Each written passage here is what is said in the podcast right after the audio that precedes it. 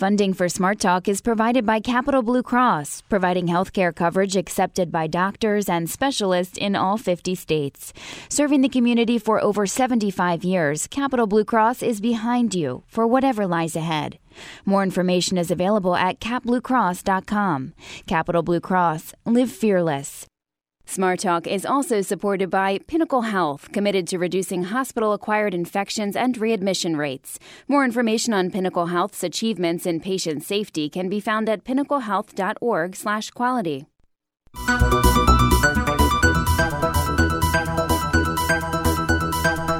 Welcome to Smart Talk. I'm Scott Lamar. In Pennsylvania, state legislators redraw the boundaries of congressional districts every 10 years after the results of the U.S. Census are in. The leaders of the majority party basically have the final say on where those lines are. Republicans held a majority five years ago when Pennsylvania's congressional districts were devised. In a state where there are a million more registered Democrats than Republicans, Pennsylvania has 13 congressional seats held by Republicans, five by Democrats. It's called gerrymandering, and it isn't unique to one party or the other either. There are several states where Democrats hold the majority, and not surprisingly, there are more districts held by Democrats. Maryland is an example. Their districts have gone to court several times. Some say this is one of the reasons for congressional inaction and the heightened sense of partisanship in Washington.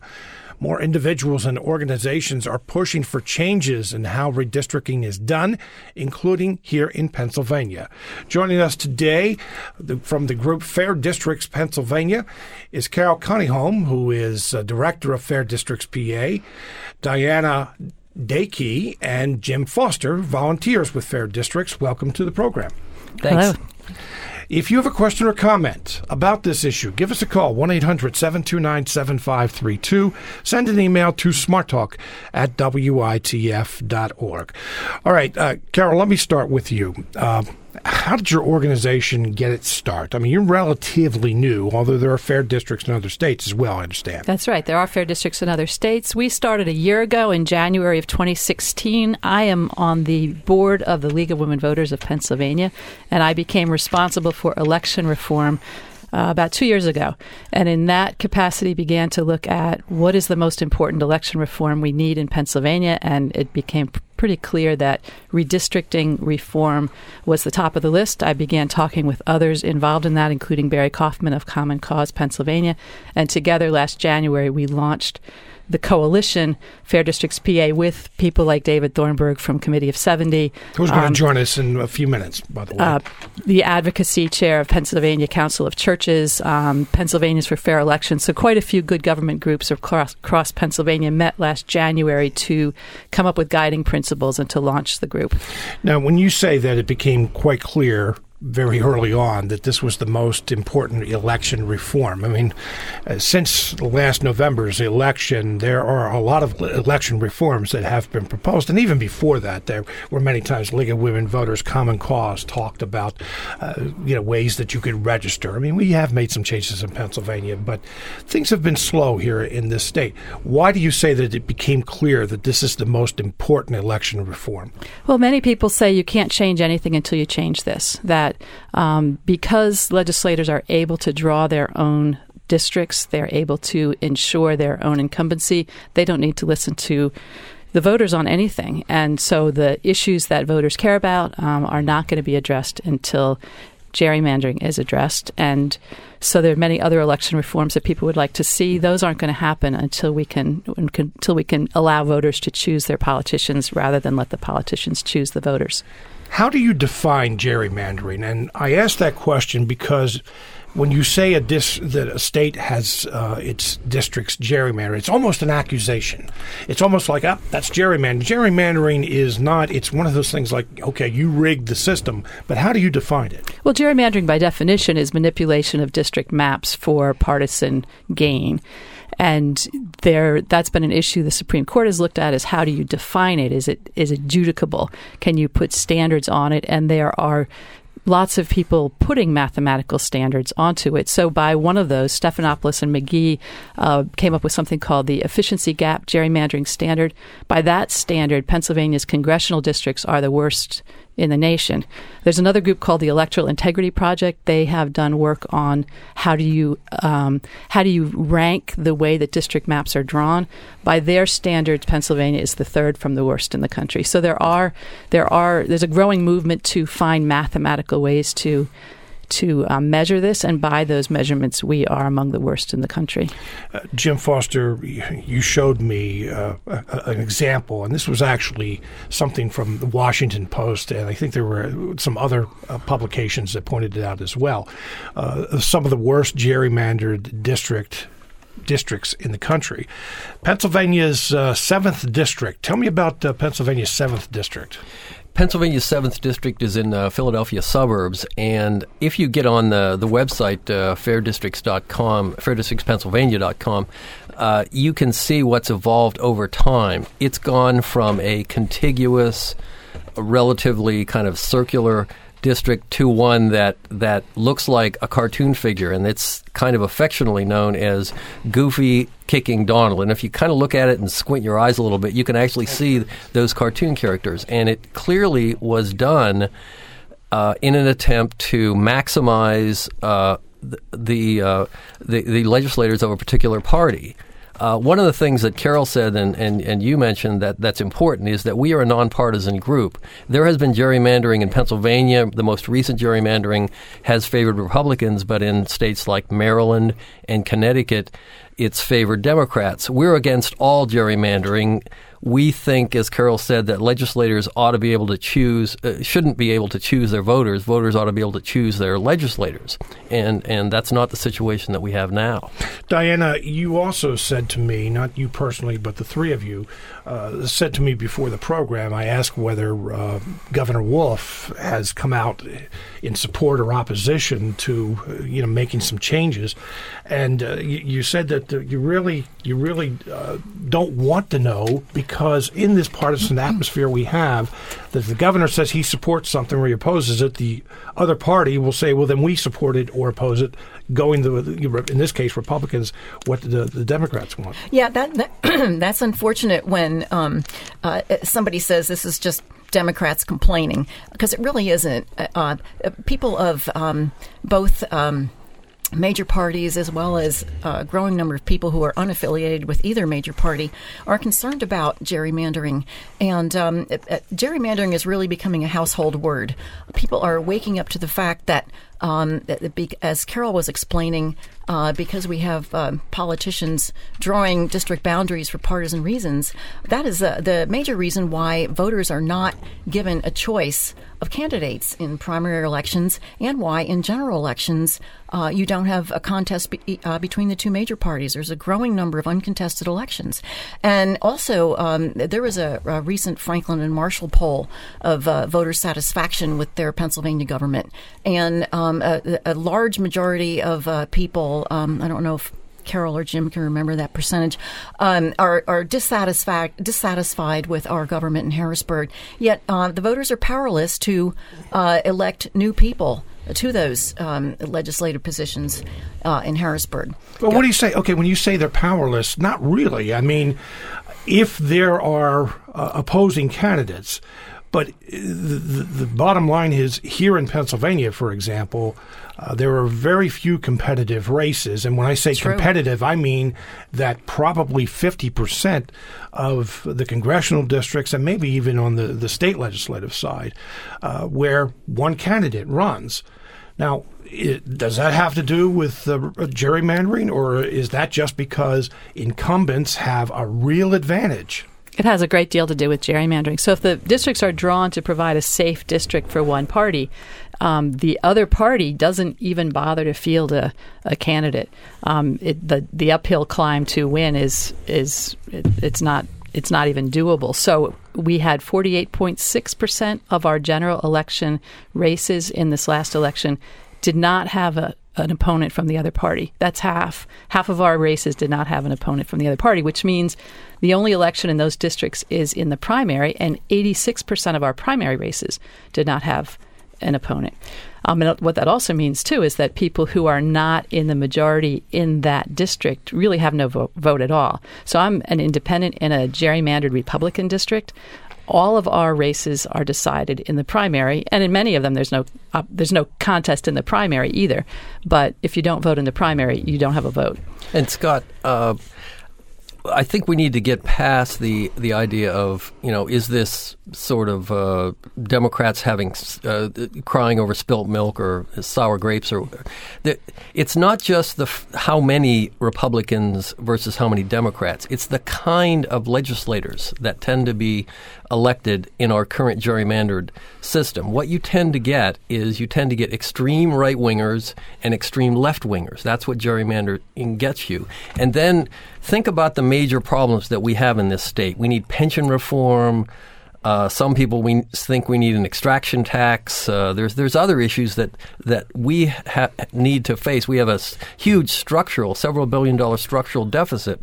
We need legislators who are willing to face those issues head on. Well, in the current system, you've got extreme right wingers and extreme left wingers. Do you really think they're going to sit in a room and compromise about things? No, they're not, because there's no incentive. Because the incentive in a gerrymandered system is you if you're in a right wing district uh, that's been gerrymandered that way, you have got to hew to the right wing line. Otherwise, what's going to happen? You're going to get primary by somebody who's even more extreme to the right. We need legislators who are willing to to talk to each other, who are willing to come together and reach a compromise on issues like, say, pension reform.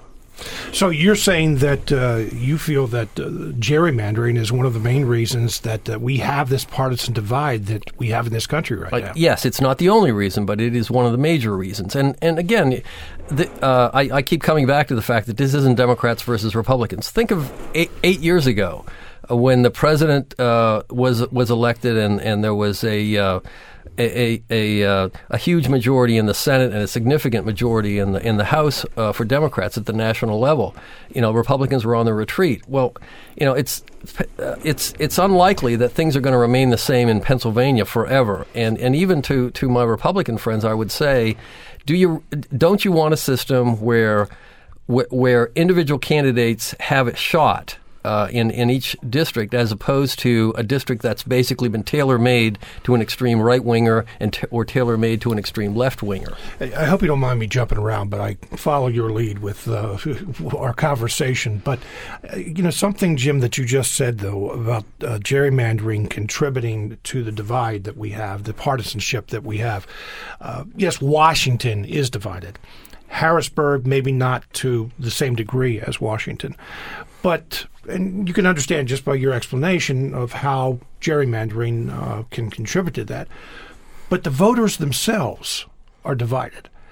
How does gerrymandering or does gerrymandering play into that at all? Diana, I see you look very talkative. Well, I, I just wanted uh, um, I, I, wanted to add something to what Jim said.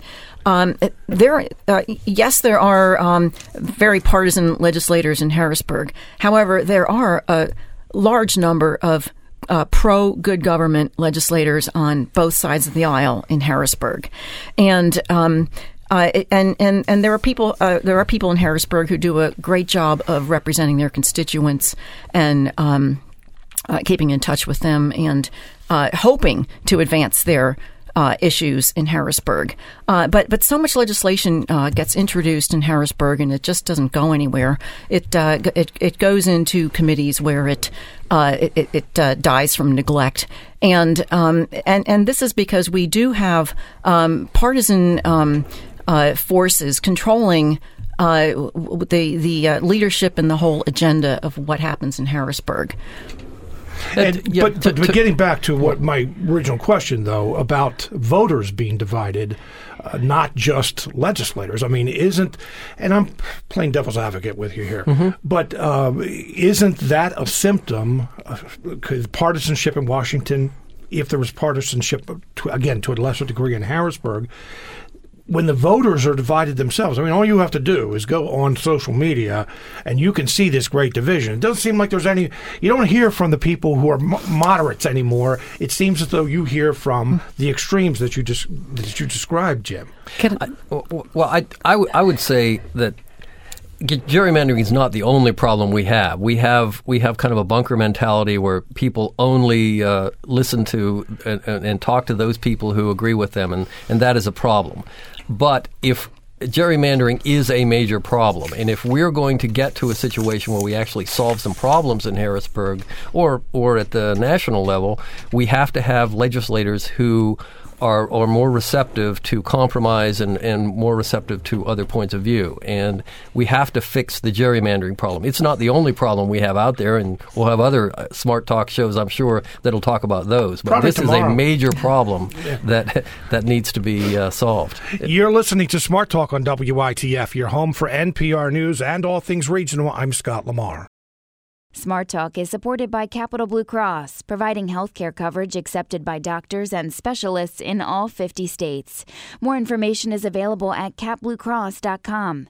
Capital Blue Cross, live fearless.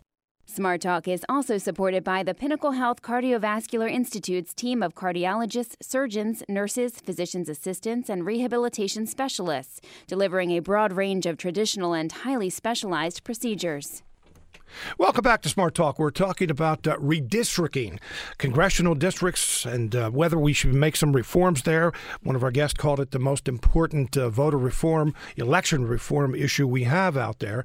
And uh, we're talking with uh, Fair Districts, Pennsylvania. We're talking with uh, someone from the Rep- Republicans in the state Senate in just a moment. Also, David Thornburgh of the Committee of 70 is coming up with us in just a few minutes as well. If you'd like to join in this conversation, give us a call 1 800 729 7532.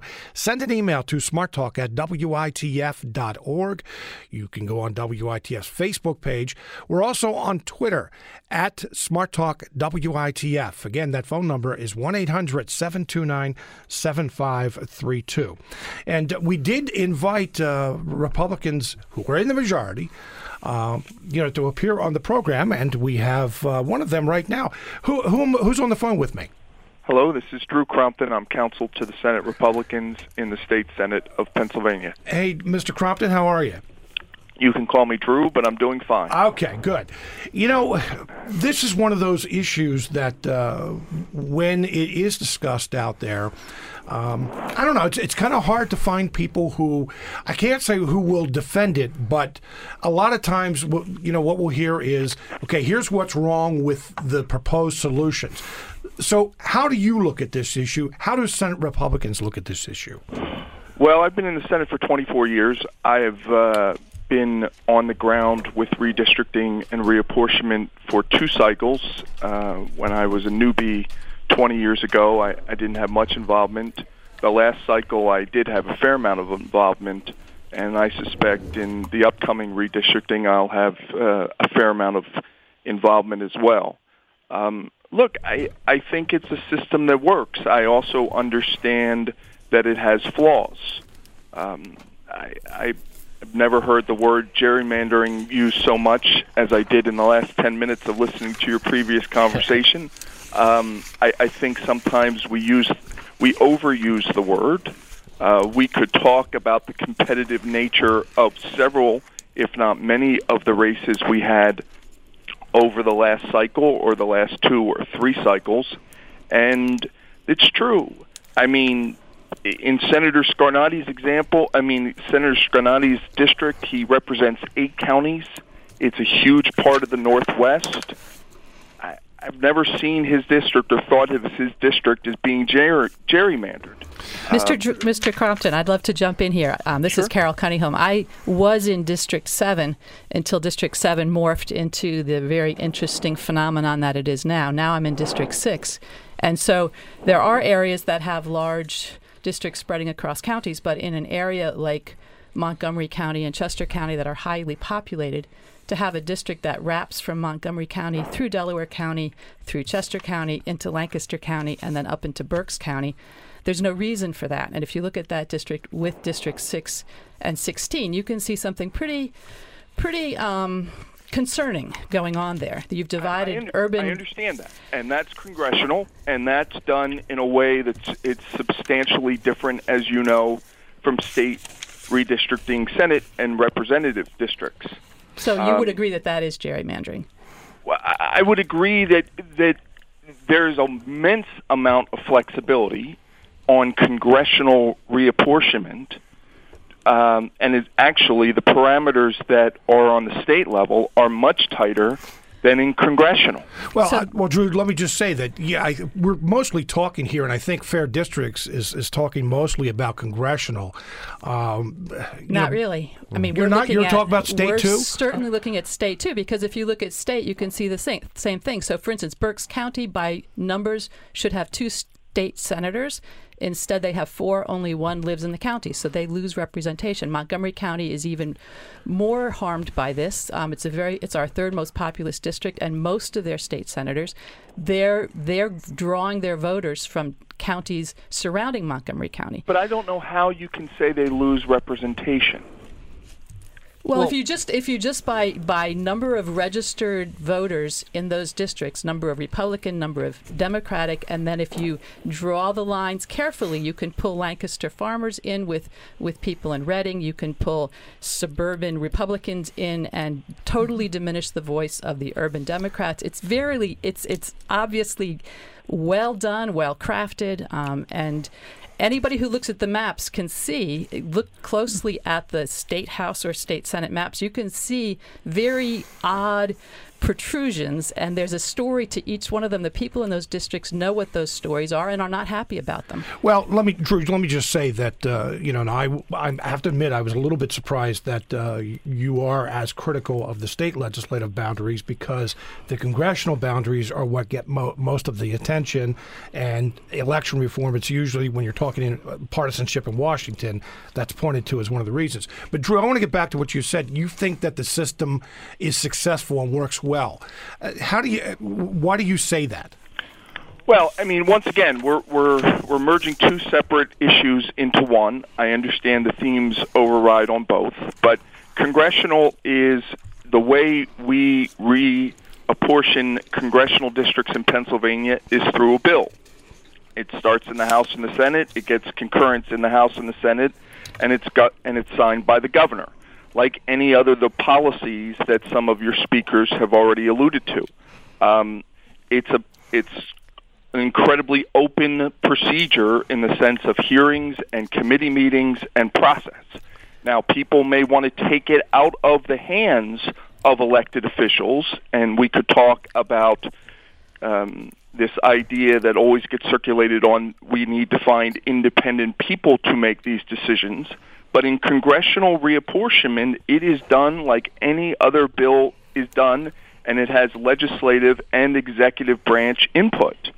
So it's a process the same way we would pass pensions, the same way we would pass education reform is the same way we address congressional districts. All right, but let me bring up a couple things here that I've pointed out. Uh, is that because I am pushing back on both both sides, is that you know as I pointed out in my introduction that uh, Pennsylvania has a million more, actually it's nine hundred thousand uh, more registered Democrats than Republicans, but yet we have thirteen Republican co- congressional districts, thirteen members of Congress who are Republican, and five Democrats. Now the math just just doesn't seem to work there. Well, I, I understand that perspective. I also understand that in our urban centers, there's large concentrations of Democrats. And I also understand that congressional candidates in the Republican Party have won a lot of competitive seats. Um, same in the state Senate. Are we had many with- competitive seats in this cycle, and we were outnumbered in, in registration. We won a city of Erie seat that is almost 60 plus percent Democrat. So I, I do think it's a little bit of whining on this issue in the sense that we're picking up seats that the majority party is Democrats and we being Republicans. Um, look, I also said it's a system that works, but it also has its flaws. I will readily admit that. but I don't know if anyone has stumbled upon a system that that would take political influence out of it, even though people talk with with with glowing praise of someone else or some other state's system. I think political influence and political effect is always going to be part of how you draw the maps. Hey, Carol. Well, before you, because I know you want to you want to say something, but this was a question that I had even before Drew brought it up, and that is that okay, look at our last few presidential and gubernatorial elections. Democrats that have won this state. Uh, for the most part, have only carried like a dozen or so, if that, counties and usually it's Philadelphia, where they're you know the largest city, the huge, huge uh, Democratic uh, registration uh, edge, uh, and maybe the Philly suburbs, Allegheny County, Pittsburgh. Um, not as much in the Southwest and the Northeast as what it used to be. But the point is that with 67 counties, maybe there are 50, maybe there are 55, maybe there are 60 that are going Republican. And in this recent presidential election, we saw that that same thing. Maybe, well, obviously Donald Trump won the state. So the point that Drew was making that the the large population centers where Democrats have the uh, majority, Democrats are being voted in in those areas. There is a big Republican voter voter uh, population out there as well. Well, if you look at the way lines are drawn, you can you can do all sorts of things to leverage the influence of your numbers. And so that's exactly what gerrymandering is. It's finding ways to leverage the influence of your numbers over against the influence of the other numbers. Karl Rove said in 2010, whoever controls the mapping process controls Congress. That was in the Wall Street Journal. Um, and that's why we can't separate these two out. There's a lot of outside money that comes into Pennsylvania trying to flip state House and state Senate races in order to control the legislative process, in order to have a majority in our legislature in order to flip districts from red to from blue to red for congressional districts. So it's a it's a process that's all con- combined and the influence then is targeted at the smaller races, the state house races or the state senate races. And what we've seen is that there's a lot of super PAC money, hybrid super PAC money, coming into Pennsylvania to flip individual districts to take over control of the mapping process in a way that's harmful to the citizens of Pennsylvania, whether they're Republican or Democrat. Drew, I'm going to let you go here in a minute. Uh, I'm going to thank you very much for calling in. But one thing that we're going to talk about uh, that has been proposed actually, there's a Senate bill, bipartisan support, by the way, Republican and Democratic sponsors, uh, that would appoint a committee that would come up with uh, the, the districts. Now, you kind of alluded to this earlier, but uh, what are your thoughts on making a change here in Pennsylvania that the legislature would not handle it? There would be an independent committee that would. Well, let me do two things. Let me address what the previous speaker just said quickly, and that is I, I am not active in all our races. I, I work in the Capitol, not outside, but obviously I have communications with people who are on the outside. I did not see one dollar in any of our state senate races, and we were competitive in at least 10, maybe 12 races this cycle, $1 from an outside organization outside of Pennsylvania. Yes, I saw some money, limited as it may be, from inside Pennsylvania organizations, but this notion that people are coming in with these super PACs and, and spending money on Senate or House races um, to change redistricting – let me tell you, I've been around for a long time. I've never seen any of it. That being said, look, I think the bar on the Boscola bill or some other sim- similar bills is will these people truly be independent in light of who appoints them? No one is a blank slate when it comes to politics. Everyone has bents, everyone has preferences. So what you're doing is you're replacing legislators with so-called independent people that are going to make these decisions. May they draw a different map? Sure, they might draw a different map. But I will say this. I mean, 12 people in a room, every 12 people will draw a different map. But this notion that they would be truly independent just defies common sense for me because of who appoints them. Mm-hmm. They know who appoints them. If Senator Scarnati or Senator Costa or or House or Senate leaders in the House or for that matter the governor makes appointments, they are representative of the people that appoint them. So they come with certain bents and certain philosophies. Scott, can I can I just Sure. uh, ask uh, Drew a question? First of all, first thing I want to say is I applaud you for coming on the air and dialoguing with us, and we want more of that, not less of that. And thanks thanks for doing that. But l- I, th- I think we need to get beyond the Republican versus Democrat issue here. The, the issue that I mentioned and Carol mentioned a while ago is uh, what we tend to have with the current gerrymandering system is you have a lot of right wing Republicans and some left wing Democrats who are never going to compromise on things. And, you know, I, I consider myself a fis- fiscal conservative. I want the legislature to act on pension reform. And, you know, it just seems like in the last 10 years since the extreme gerrymandering has happened, they're totally dysfunctional and they will not act on something that we have a crying need for, and that is pension reform. How can you do?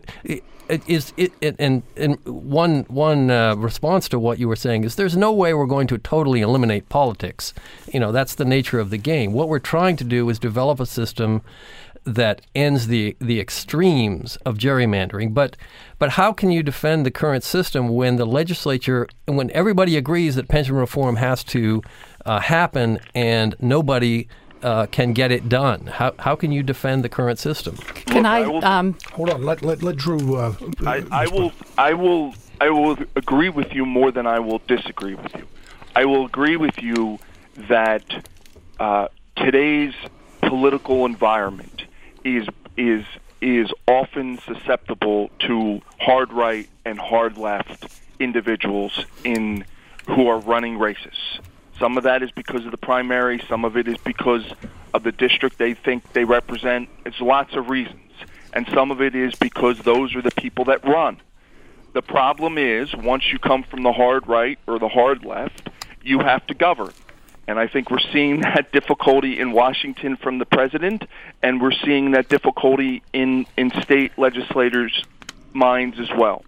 Um, it's something that's frustrating. It's frustrating to my boss. It's frustrating to plenty of other people I work for that there's this idea that we're bringing the hard right and the hard left, and now people everybody defines compromise differently, but people are then required to compromise, and that makes it hard.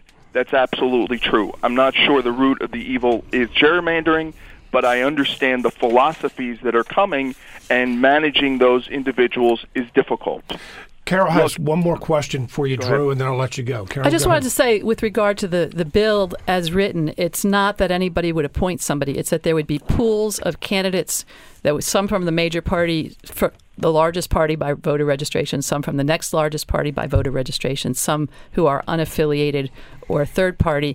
So there would be a pool of candidates, and then they would be randomly selected from those pools, really computer algorithm to get a diversity from across the state. So you're right. If they were appointed, and we've seen lots of bills where they would be appointed by party leaders, and you're right, you would not be minimizing the impact of party affiliation that way. The idea is to have a mix of, of people, some who have no investment, none of them to have any personal investment in how the lines are drawn. They're not attached in any way to, to individual politicians, and they're representative of the population of the state.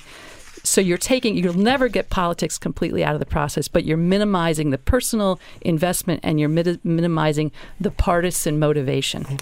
Hey, Drew Crompton is the chief of state and uh, counsel for uh, staff, I should say, and counsel for Senate Pro Tem uh, Le- uh, Senator uh, Joseph Scarnati. Uh, Drew, thank you very much for calling in today. I appreciate the conversation. Uh, we'll see you. You're listening to Smart Talk on WITF, your home for NPR News and all things regional. I'm Scott Lamar. We're talking about gerrymandering. We're talking about redistricting.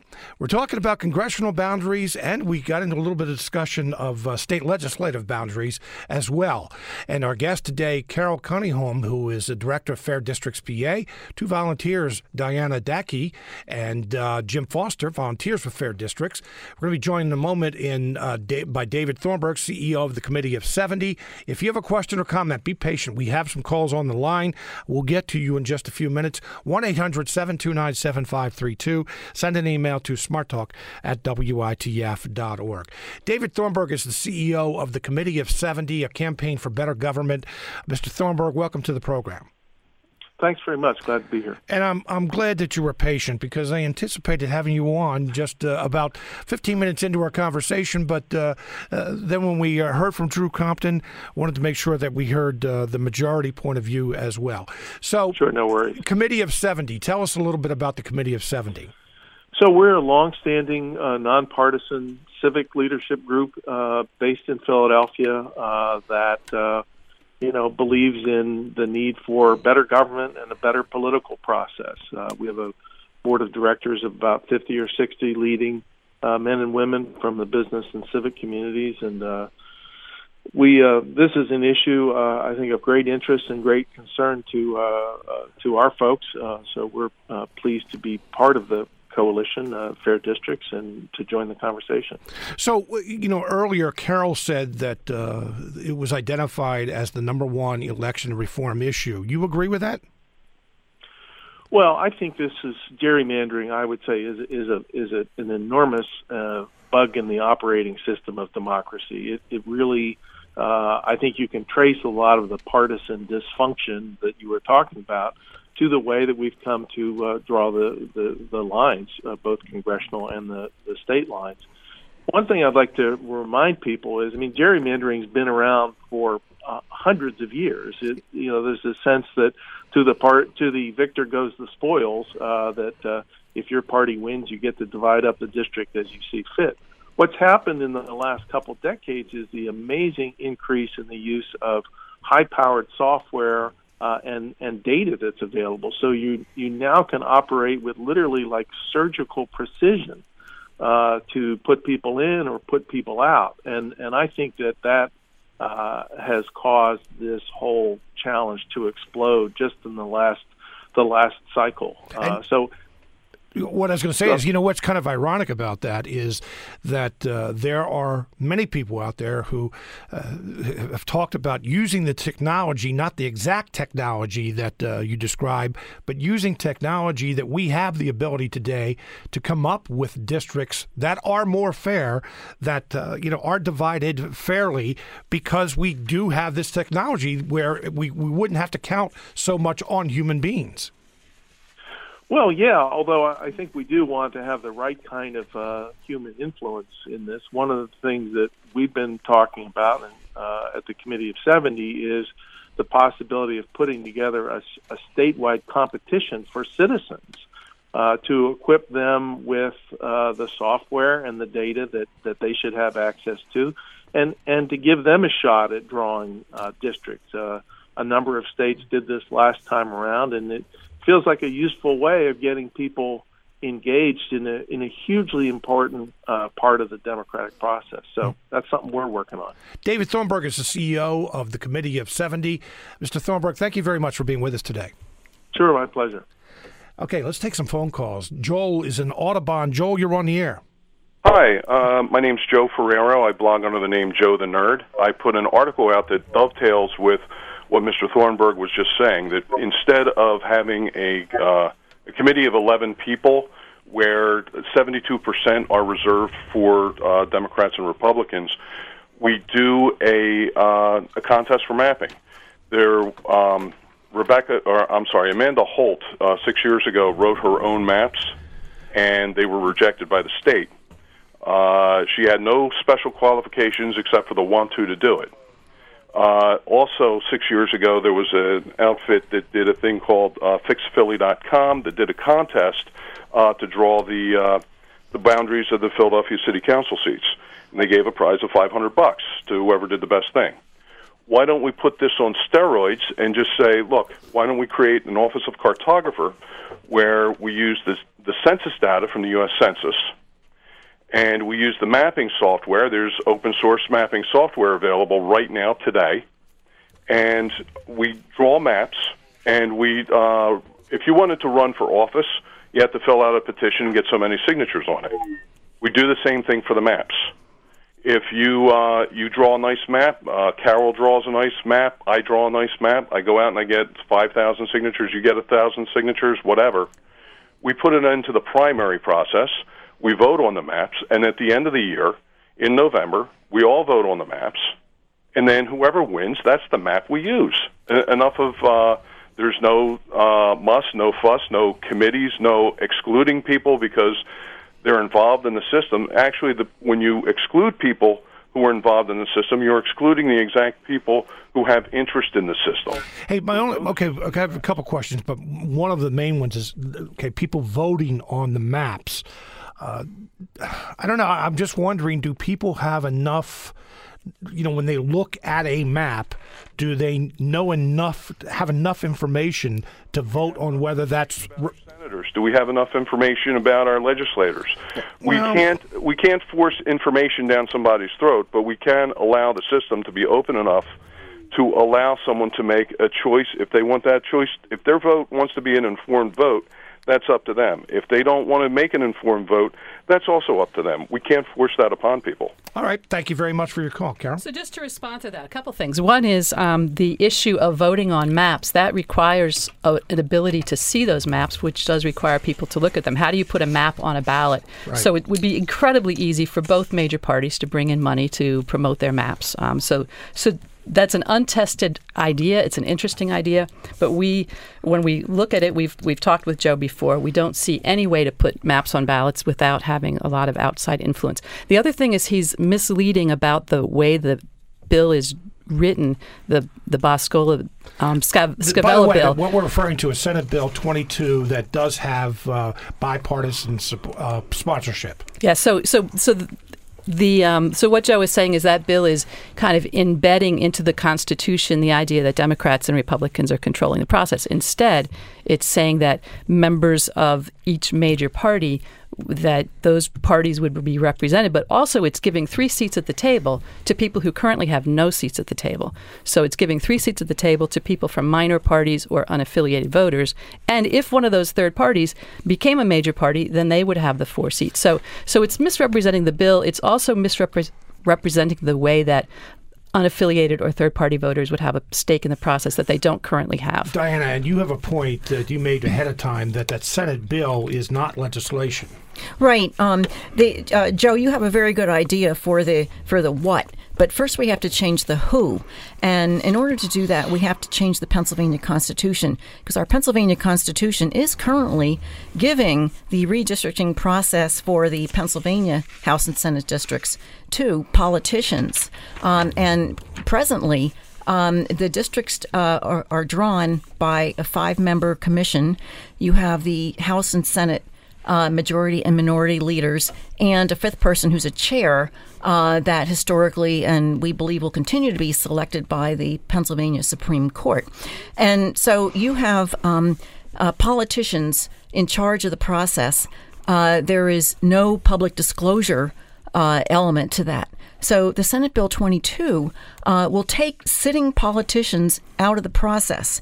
And as Drew was uh, saying earlier, um, you, know, you, you, can't remove politics. Um, every, you know, all of us here are we're registered somewhere, uh, you know, some party, or maybe we're independent. Um, you know, uh, everybody has some kind of political affiliation. But the um, the Senate Bill 22 is proposing uh, that people who are sitting politicians or uh, you know currently engaged in uh, uh, uh, have a have a role with a political organization will not be among the, those eligible to be on this commission. And furthermore, there will be public disclosure uh, regarding these proposed maps. And furthermore, they will uh, not be um, picking you and me and putting us into a district based on our um, party affiliation and voting habits. Let's take some more phone calls. Joel is in York. I understand that, Joel, you were a candidate for the legislature. Uh, yes, I was a candidate in the 95th. Okay. And when I look at the, the map for the 95th, it was it would probably be one that you would consider to not be gerrymandered. And yet, the way the population density works out, it's almost impossible for a Republican to win in that district. The registration is 25% Republican, and through a lot of footwork and a lot of uh, day-to-day grinding, I managed to get 40, 41%. So I consider that to be somewhat of a victory. My my point is that the definition of fair tends to get blurred by things like interests within a given geographic area or a municipality or something like that. So when you start looking at how the, how the district is drawn up, um, I think in the last go round, one borough switched from one of the districts into the 95th. It encompasses all of the city of York, and I think most people would say, well, you need to keep the cities together. Don't break them up if that's possible. Um, it, it encompasses all of Spring Garden Township, so that's an entire entity. All of West York Borough and one one voting district in West Manchester Township. If you looked at it from the twenty thousand foot level, you'd say, "Gee, there's nothing wrong with that one." Yeah. Okay, so your your point is that uh, are, are you there? Yes, yeah, we're having trouble with the connection. I'm, I'm on we- a landline. I don't know what's going on. Yeah, I know. I'm hearing my uh, my own uh, voice echoing. Hey, thank you very much for your call, Joel. Uh, I want to try to get in, in a couple more if we can. Let's see. Jeff is in Harrisburg. Jeff, you're on the air. Yes, sir. Uh, good morning, everyone.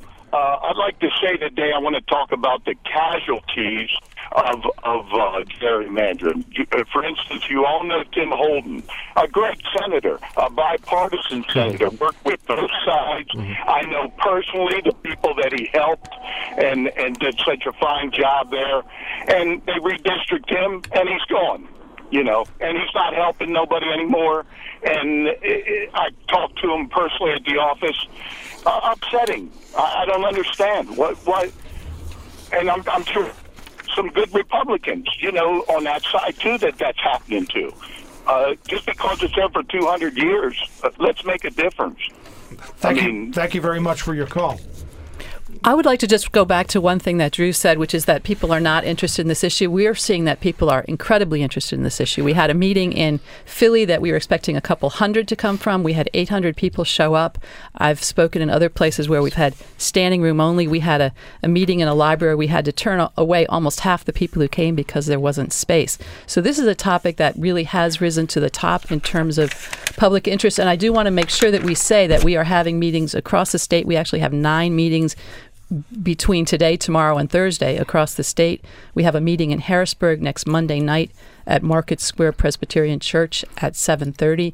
Um, we're we're working hard to educate people, but what we're finding is people showing up and saying, "Oh, we understand the harm of this already. We want to understand how to fix it," and that's a, an issue that there's uh, quite a lot of public interest about right you know, now. I used to say, and I this was half jokingly, that this was an issue that uh, you know Joe said earlier about he you know blogs under Joe the Nerd that political junkies were really into that you talk to an average person on the street about it and their eyes would glaze over, but.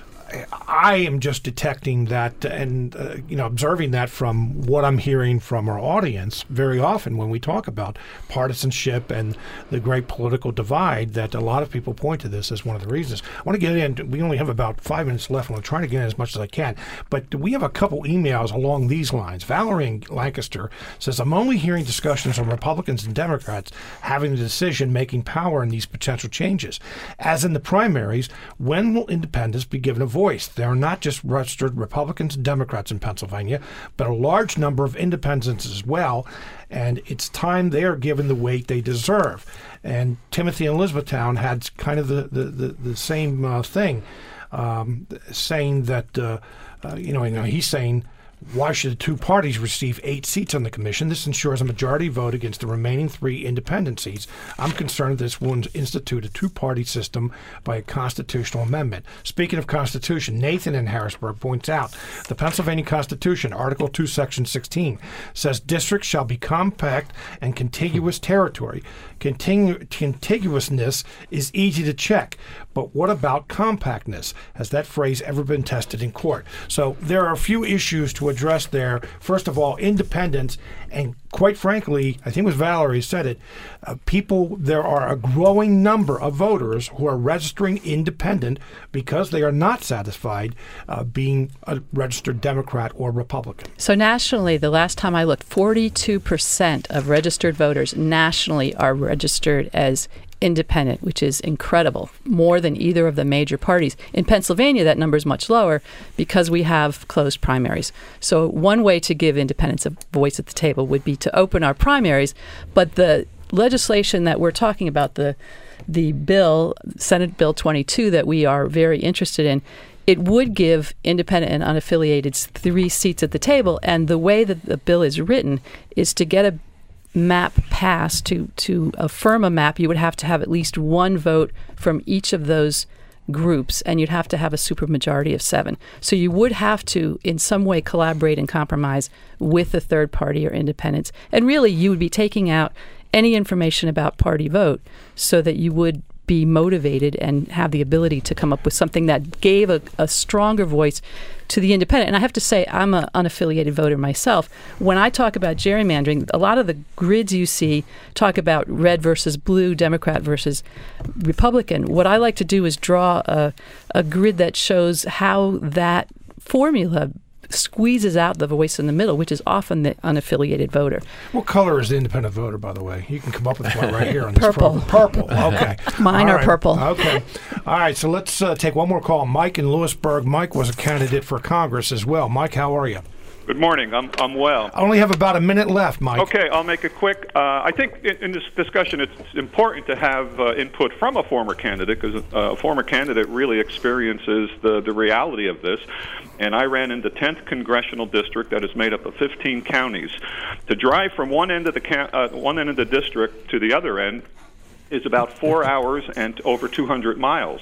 So what this uh, this uh, extreme uh, redistricting has done, it has diluted the representation, increased the cost to run, and one of the points, an extremely important point that has not been mentioned, is this is why people do not want to run.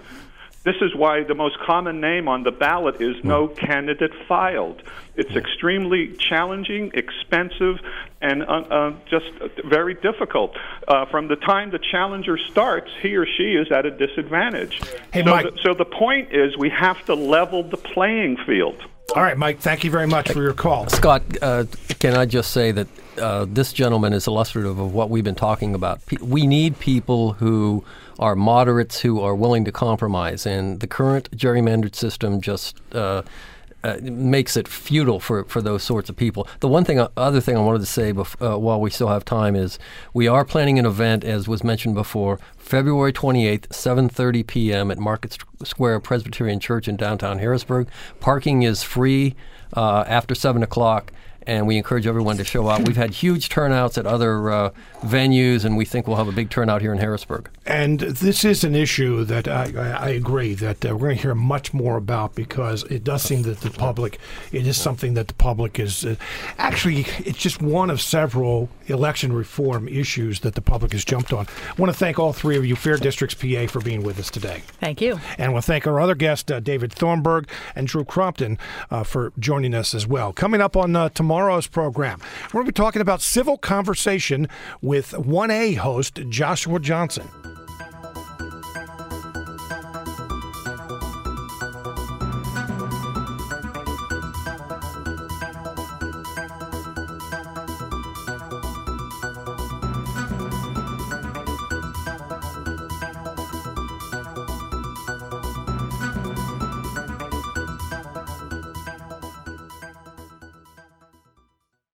Smart Talk is produced by WITF as part of our mission to deliver relevant, high quality programming. Support for this program comes from Capital Blue Cross, which shares WITF's commitment to being a valuable and trusted resource for the communities we serve. Capital Blue Cross, live fearless. Smart Talk is also supported by Pinnacle Health, committed to research that improves health, reduces recovery times, and brings new treatments and therapies to our area before they are available elsewhere. More information is at pinnaclehealth.org.